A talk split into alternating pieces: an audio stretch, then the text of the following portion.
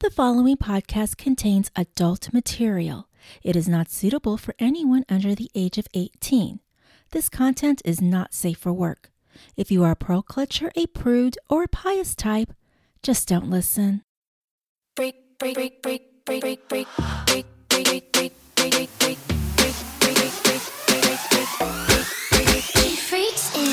You're listening to There Are No Nice Guys, a podcast about divorce, dating, sex, and what happens when single women realize there are no nice guys.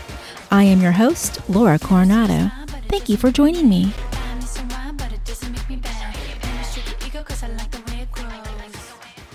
Thank you for joining me for There Are No Nice Guys, and I am your host, Laura Coronado. And I have a question for you. Don't you hate having your time wasted? And doesn't dating seem like a big time suck? That's because it is. Look, dating requires an investment of time and energy. You want to make sure the experience is worth it. But you want a return on your investment, right? And that return isn't necessarily going to be love, at least not with every person you date. But the return on your investment that you make in dating should be good times, good memories, fun experiences, learning something new, learning something new about yourself, such as what you like and what you don't like, and of course, making new friends and connections. Dating should be rewarding in a myriad of ways. But when you don't date efficiently, it can become burdensome, frustrating, and a complete waste of your time. Worst of all, dating can become so negative and toxic that you wind up hating the process of dating. You hate being single and you hate your lifestyle. I want to make sure you avoid that. I know I want to avoid that. So let's work together to figure out how to date efficiently so you can get a proper return on your investment. Never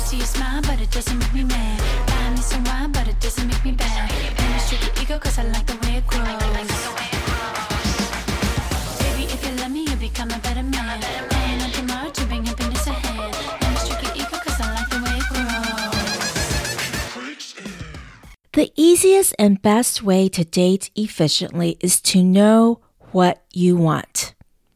Date with intention. Overall, just decide what it is that you want. Do you want a life partner? Do you want to simply get laid over and over again by various different men? Do you want to simply meet nice people, have pleasant conversations, and just make friends?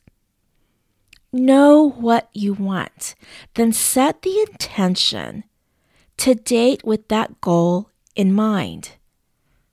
I recommend even writing it down. I think that helps a lot. Now, formulate in your mind what kind of person fits that bill. So, let's say, for example, you want a life partner. And let's also say you want kids.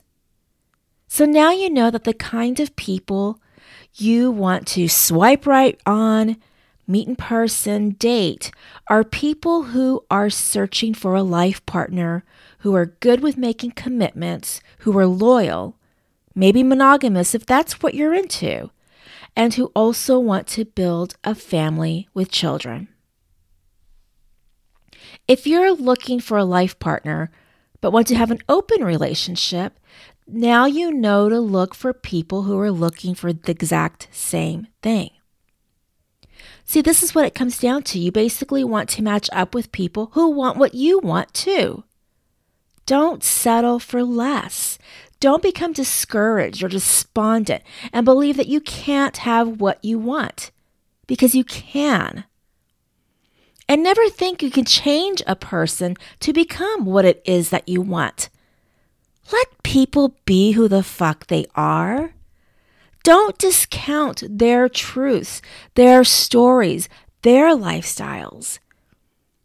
So, in other words, if you want kids, don't date men who don't and then think that you can change their mind. If you're super religious, don't fucking date atheists and think you can change them too. It's important for all of us, just as humans, to accept one another despite our differences, which is why you shouldn't desire to change a person to suit your needs, your wants, your desires. If you like someone, but he doesn't fit the bill of what you want, of what you're looking for, make friends and move the fuck on. You're both about to be in a world of frustration if you move forward thinking you can change him. I'm here to help you learn to date efficiently so as to save you time and energy. But my next tip actually requires time and energy. In order to date efficiently, you should slow down and take time to get to know each other. I know I sound like I'm contra- contradicting myself, but hear me out, please. See, if you slow down and you take time to get to know the person you're interested in, you'll discover how compatible or incompatible you are. And you'll discover this well within enough time before having sex, before falling for his handsome ass, before getting your heart broken. Take the time to get to know one another before becoming intimate, before becoming exclusive, before setting your Facebook status to in a relationship, before moving in together, before you're so invested in the relationship that you refuse to see all the red flags which is my next tip. But let me finish this point first. So, if you get matched on an app, take the time to chat in the messaging system for that app and learn more about him before you even meet him. Remember, if what he wants and what he's looking for doesn't align with what you want and what you're looking for, it's in these conversations that you have with him that that will become revealed.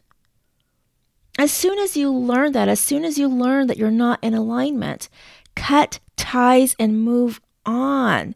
You can't change him. Communication is key. So even after a few messages, consider having phone conversations or FaceTime before meeting up. Learn more about him before investing in an outfit and makeup and the gas. And oh my God, how expensive is gas nowadays?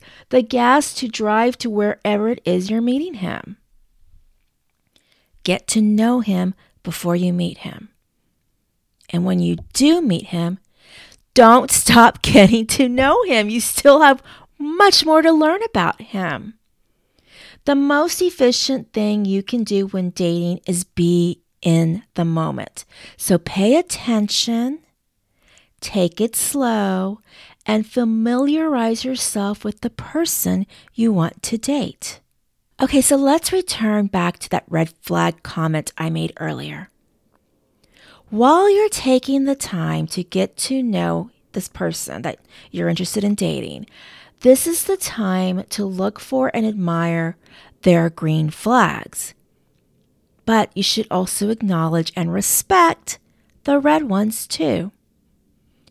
I've talked about both red and green flags on There Are No Nice Guys, so listen to episode 24 to hear my friend Michelle Frechette and I talk about the importance of red flags, and we list off our personal ones too. And then Michelle returns for episode 28 for a discussion about green flags. So listen to both episodes, episodes 24 and 28, to learn more about red flags and green flags.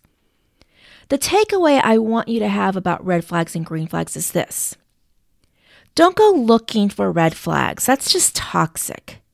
Red flags will reveal themselves, they can't be hidden. they're red. Unseen red flags are never really unseen, they're ignored. Don't ignore red flags when they reveal themselves. What you should be doing when you're getting to know someone is looking for the green flags. That's a more positive and optimistic dating process. It's the best way to date, make new lovers, and make new friends. Observing and respecting red and green flags will guide you to decide whether or not to move forward with your dating process, or whether or not you should bring it to a halt. And remember, and I can't emphasize this enough, when it comes time to bring things to an end, do so and move on. Move forward. Go on to the next date with someone else. Which brings me to my next tip. Stop revisiting the past. That means stay the fuck away from your fucking exes. They're an ex for a reason. Leave your past loves in the past. If you want to date efficiently, leave your past matches, your past dates, the past loves of your life in the fucking past. In other words, stay away from the fucking past. Have I made myself clear? Dating efficiently means living in the moment. Don't process loneliness and frustration by texting an ex. If you want to date efficiently, focus on the present, not the past. My last and final tip for dating efficiently is journal and track. One, you should be journaling your dating experiences. For instance, did you have a fantastic date? Write it down in your journal, then read over that entry and discover what it is that qualifies as a fantastic date for you. Do the same with bad dates. Journal your dating life. Note patterns. Decide on any changes that you personally need to make, and then make them. And track. Keep up with who you dated, who you had a one night stand with, who you had a bad date with, who ghosted you. On my phone, I keep a long ass note on my note app on my iPhone. And it's of various men that I've matched with, but then unmatched with for whatever reason. And I do this because I want to ensure that I don't match with them again. So before matching, I grab a screenshot of their photo and name, and I make a note about why we unmatched. Because I may have matched and unmatched with them on Bumble, but maybe I'll see them again on Tinder, like a year later. And I certainly don't want to accidentally relive the whole experience again. That's happened before to me, more than once. That's why I started this whole process. So, yeah, journal and track your dating experiences, your matches, and while you're at it, learn about yourself. And if you spot something you need to face, confront, and work on, get yourself a therapist to help you do that.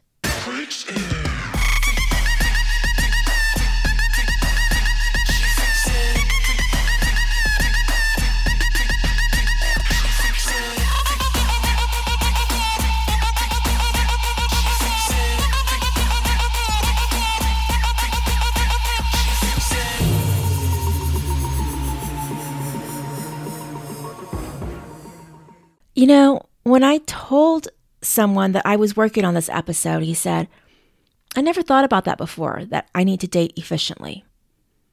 That's why I did this episode. I'm pragmatic. And I like doing everything as efficiently as possible. If something takes 10 steps to do, I'll research and analyze and figure out how to condense it down to five steps. I have a bajillion things to do in my life. I need to stretch my time out as much as possible. Being efficient helps me to do that. And dating efficiently empowers me to take more control of my life, my dating experiences, and my single life experience overall. I want to make sure all of that is as pleasant and enjoyable as possible. And by dating efficiently, I can ensure that. You can too. Do you have any dating tips you'd like to share with me? Visit my website, therearenoniceguys.com, and use the contact form to tell me what's on your mind. Or you can DM me or tweet me on Twitter at no nice guys. Now that we've uncovered how to date efficiently, next up, let's discuss dating safely. That's super important. Join me next week to talk about it. See you then. Break, break, break.